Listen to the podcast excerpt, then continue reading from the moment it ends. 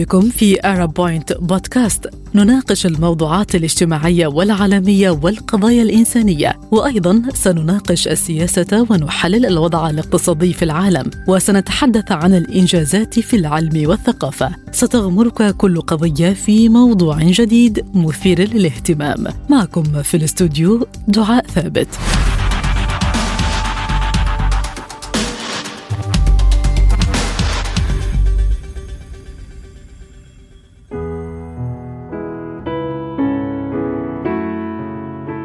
مستمعينا الكرام الزواج هو سنة الحياة والرباط المقدس المبني على المودة والرحمة والحب والاطمئنان بين الرجل والمرأة. عشان كده بيتم تسليط الضوء دايما على أهمية اختيار شريك الحياة المناسب مع مراعاة أن يتمتع كل منهما ببعض المعايير والصفات الحسنة اللازمة لإنشاء علاقة صحية وزواج سعيد. ومع تطور الحياة تطورت كمان طرق التعارف من أجل الزواج مش بس عن طريق المواجهة وجها لوجه لكن كمان عبر العالم الافتراضي وأصبح هناك ما يسمى بالزواج عبر الإنترنت.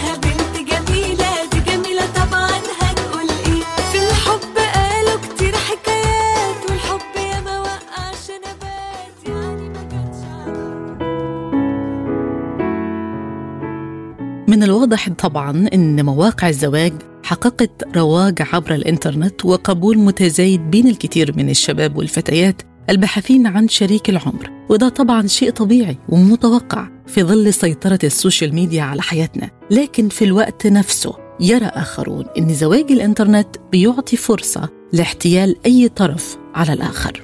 وبالرغم من المخاوف من هذا النوع من الزواج لكن بعض الدراسات بتأكد أن هذا النوع من الارتباط ناجح ويدوم لفترة طويلة. فذكرت دراسة لباحثين من جامعة فيينا أن الأشخاص الذين يجتمعون عبر مواقع الإنترنت يتزوجون في وقت أسرع. وبحسب الدراسة فإن الزواج من خلال الإنترنت يقلل فرص الانفصال والطلاق. تقول الدراسة أن أكثر من 17% من الزيجات تبدأ من خلال التعارف على الإنترنت وأن واحد من بين كل ست زيجات تتم عبر الإنترنت. ومن غير المرجح أن تنتهي الزيجات عبر الإنترنت بالطلاق خلال السنة الأولى. آه. آه.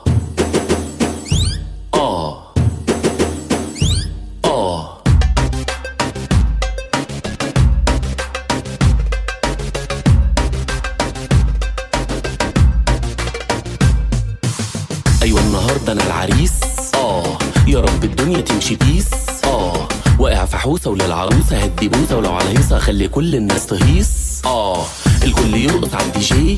آه لو مش هترقص جاي ليه؟ آه الكل عامل جاي جامل والحقيقة خلال دقيقة الناس هتهجم على البوفيه. آه. زفة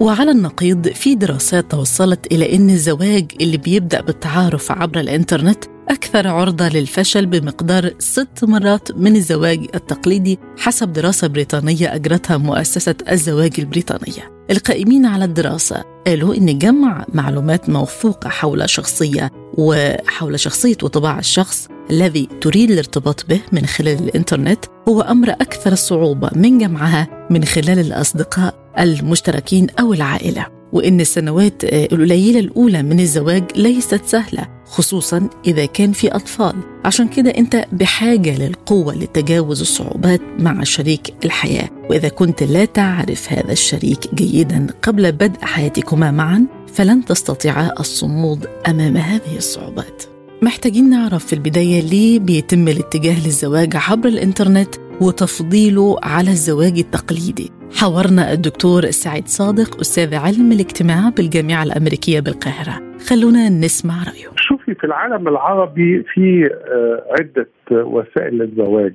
رقم واحد واللي هي المنتشرة جواز القرايب ابن عمك ابن خالك وده لأسباب اقتصادية إن يبقى أموال العيلة في نفس العيلة. وكمان لما يحصل خلافات زوجية أنت بتتخانقي دلوقتي مع ابن عمك ابن خالك. فهنا هيبقى التدخل العائلة سهل إنها تتحكم في المعركة أو أي مشكلة حصلت. النوع الثاني من الزيجات هو زيجات الجيران. زي ما تشوفوا في الأفلام عبد الحليم حافظ ده بيفتح الشباك الجاره بتنشر الغسيل يعجبه الغسيل بتاعها فيقول أيوه أتجوز دي.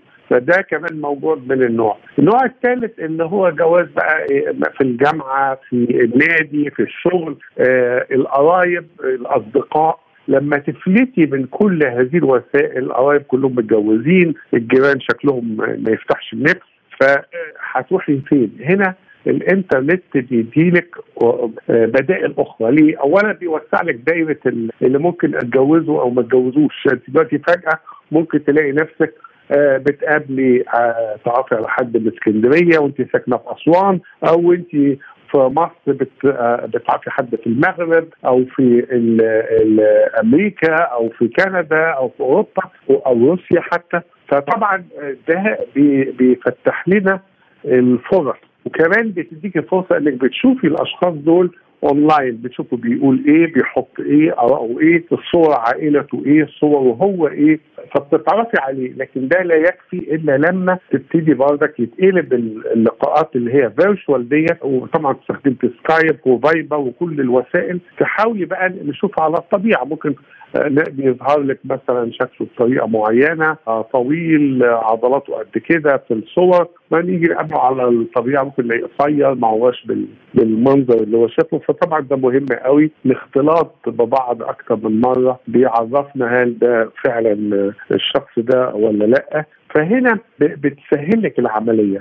طبعا في وسائل أخرى أونلاين بتتعمل في برامج dating بتحطي فيها خصائصك وتدور على خصائص اللي انت عايزاها وبتدخلي بطريقة فبيتعرفوا. طبعا ساعات بتبقى كويسة ساعات تبقى فيها مشاكل لكن بيدخل لها طبعا الناس اللي هم مش لاقيين حل وعايزين حل على طول نخلص. عكس مثلا طريق الفيسبوك وما شابه انت بتخشي وبتتعرفي وما بتقوليش أي حاجة الورق بتاعك عايزة إيه تعملي في العلاقة وبعد فترة ممكن تبتدي العلاقة تنمو وتنجح وكلام من ده الجواز الإنترنت لا يختلف عن الجواز العادي. دي لأن ممكن انت في الطبيعة تعرفي على حد ويكون بيكذب واساميه غلط إمكانياته المادية لا تكفي طباعه ما هياش مناسبة. فالموضوع ما هوش يعني أو الخداع أو الصدمات ما هياش محصورة في الإنترنت. الجوازات العادية كده. في ناس طبعا بتجوز مصلحة ممكن أقابل واحدة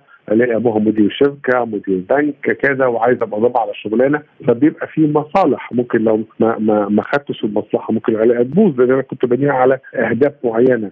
هل بتستمر أو تنجح ما هو زي أي جوازة في الدنيا لو ما استثمرتيش فيها من البداية استثمرتي في العلاقة وأنتوا الاثنين عايزين العلاقة تستمر وبتدافعوا عنها هتنهار. في صفحات التعارف على الإنترنت يضع كثير من الناس في ملفاتهم صور ومعلومات مختلفة، لكن ليس كل ما يكتب هناك صحيح. وإننا ممكن نتعرض للخداع سواء في العالم الافتراضي أو العالم الحقيقي. وبالتالي بتكون نسب نجاح الزواج سواء التقليدي أو عبر الإنترنت متساوية. نسمع رأي دكتور سعيد اللي كمان عنده تجربة ناجحة في الزواج عن طريق الإنترنت. شوفي ال ال الإحصائيات كلها طبعا بتؤدي إلى إن في ناس بتتخدع. يعني لما أحط لك أحلى صورة عندي وفسح وبتاع بتفتكري إن الشخص ده ممكن بيعمل Photoshop في حاجات كتيرة أو طب في اماكن الناس بتخدع. لو هي كمان مستعجلة عايزة تتجوز بأي طريقة وده غلط. لازم قبل ما تقرري إنك هتتجوزي آه لازم نختلط بالأشخاص دول فترة نشوف أفكارهم إيه آه قدراتهم إيه علاقاتهم إيه وكلام من ده. لكن لو استعجلت أنا إيه آه أتعرفت عليه اونلاين يبقى الأسبوع الجاي الخطوبة. ما ينفعش كده. أنت داخلة في مشكلة. زي ما برضك واحدة تعرف آه تعالي أنا هعرفك على أخو صاحبتي نروح نتقابل في الكافيتيريا ومن أول مقابلة يلا إيه نتجوز.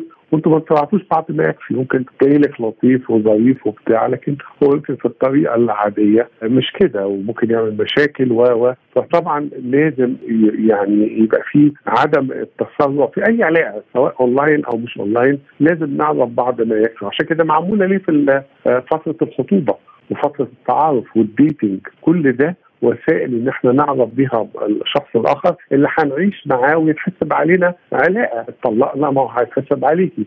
واتطلقتي معاكي عيال غير ما معاكيش عيال. يعني برضك ليكي ثمن في سوق الجواز العربيه، سوق الجواز العربيه برضك فيها حسابات ومعايير فلازم الواحد ما يندفعش. لكن هي بتديكي فرصة طبعا إنك تعرفي الشخص اللي قدامك بتعرفي فرص أكتر بيبقى ممكن قدامك عدد ضخم جدا ممكن تعرفي عليهم وتختاري منهم مين اللي عايزة تطوري العلاقة ومين اللي ما انتيش مهتمة. ممكن حد ما عجبكيش خلاص بنعمل له block أو unfriend وخلصنا القصة إنما العلاقات واحد جنبك هنعمل فيها إيه؟ بالرغم من رواج هذا النوع من الزواج بين فئة الشباب لكن لا زالت هناك مخاوف كبيرة لدى المجتمعات الشرقية. وشايفين إن أغلب تلك العلاقات تنتهي بالفشل بلا شك ولا يكتب لها النجاح. فهل ممكن تتغير النظرة الكلية للزواج عبر الإنترنت مستقبلا؟ طبعا لأن دي وسيلة جديدة طلعت. إحنا بنتكلم على يمكن طلعنا من 20 30 سنة ابتدى استخدام الإنترنت في العالم العربي. فأيضا أنت ممكن تتغير الأوضاع. بالذات لما تطلع الأجيال الجديدة اللي اتربت على هذا الجو، أنا أنا شخصيا مثلا أحد يعني المحظوظين بجواز الإنترنت يعني لما قامت الثوره التونسية كنت بعمل تعليقات.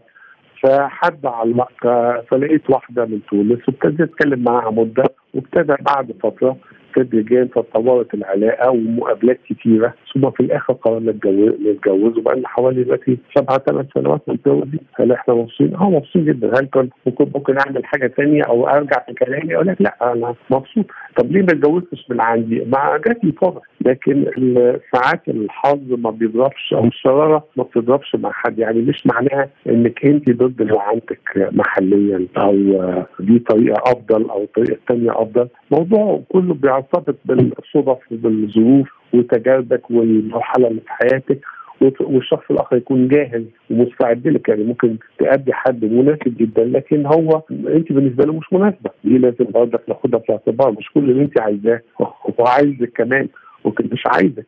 أو ما نسبتكيش على الأقل في الفترة معينة فترة زمنية معينة بعد كده ممكن يغير رايه فطبعا المواضيع دي كلها أكثر تعقيدا من إحنا إيه نختزلها إنها موضوع هل جواز قرايب ولا جواز جيران ولا جواز أونلاين الموضوع كله يتوقف هل إيه استثمارته في هذه العلاقة؟ هل أنتم بتحافظوا عليها؟ هل في تفاهم؟ هل بتعرفوا تحلوا المشاكل؟ كل العلاقات الزوجية فيها مشاكل بيحصل فيها حاجات يمين وشمال و... وأيام كويسة وأيام وحشة وأيام هنا.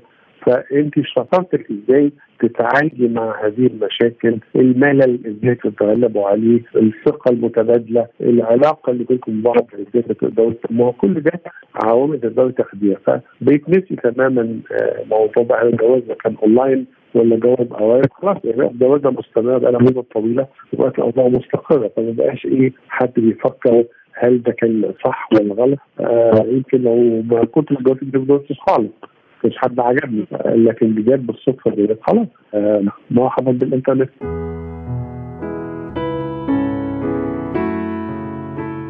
بالرغم من الدراسات اللي اتكلمت عن الزواج الناجح عبر الإنترنت لكن بنلاحظ إنها تمت في مجتمعات غربية وعلى الأساس ده في آراء شايفة إن الزواج عبر الإنترنت في المجتمعات الشرقية قليلا ما ينجح. ويرجع للاختلافات الكبيرة في البيئة الثقافية والاجتماعية من ناحية نظم التربية والعادات والتقاليد والأفكار في البيئات العربية عنها في البيئات الغربية. وإن التواصل عبر الإنترنت لن يعبر عن الحقيقة فمعظم العلاقات والتعارف عبر الإنترنت بيطغى عليها الكذب وتجميل الصورة بعيدا عن الحقيقة. وبالتالي كل ما يبنى على تلك العلاقات عندما يواجه الحقيقة تكون الصدمة.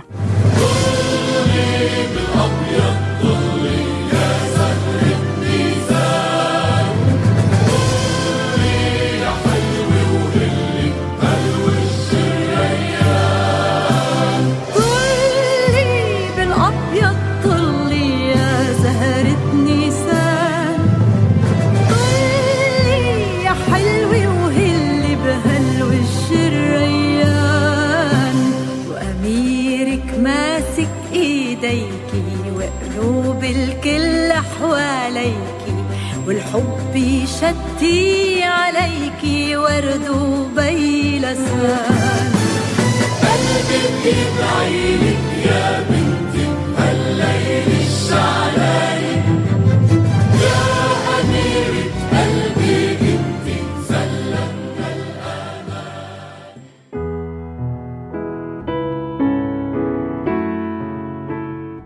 خلال تجارب الزواج عبر الإنترنت البعض أكد إنه حياتهم طبيعية وبيعيشوا أجمل قصة حب رغم مرور سنوات على زواجهم. وفئة تانية بيعتبروها مجرد عمليات نصب واحتيال منظمة.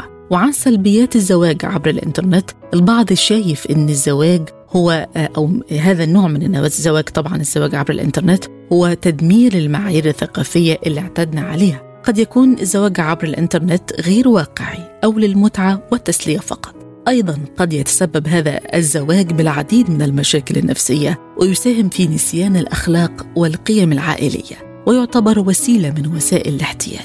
أما عن إيجابيات هذا الزواج هي إنه قد يكون وسيلة جيدة للشباب والشابات المغتربين خارج بلادهم وخصوصا مع انشغالهم في أعباء ومسؤوليات الحياة وعدم إيجاد الوقت المناسب للتعارف بالطرق المعتادة. فرحة أخيرا تجمعنا ولا حد يقدر يمنعنا ودي فرحة أخيرا تجمعنا ولا حد يقدر يمنعنا وأخيرا هديت بيت وصبرنا له معنى ودي فرحة بتجمعنا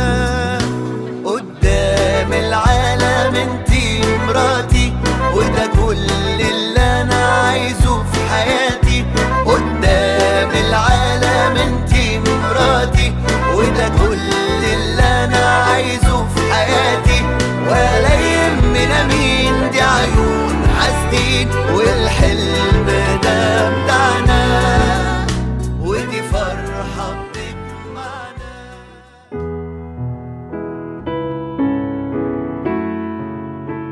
ايا كانت طريقة الزواج اللي اخترناها فالأهم هو احترام العلاقة بين الشريكين لضمان الحفاظ على الأسرة. مستمعينا الكرام خلصت حلقتنا بشكركم وبشكر ضيفي لحلقة اليوم الدكتور سعيد صادق أستاذ علم الاجتماع بالجامعة الأمريكية بالقاهرة. إلى اللقاء. كنا معكم في أرب بوينت بودكاست اشترك واضغط like واكتب تعليق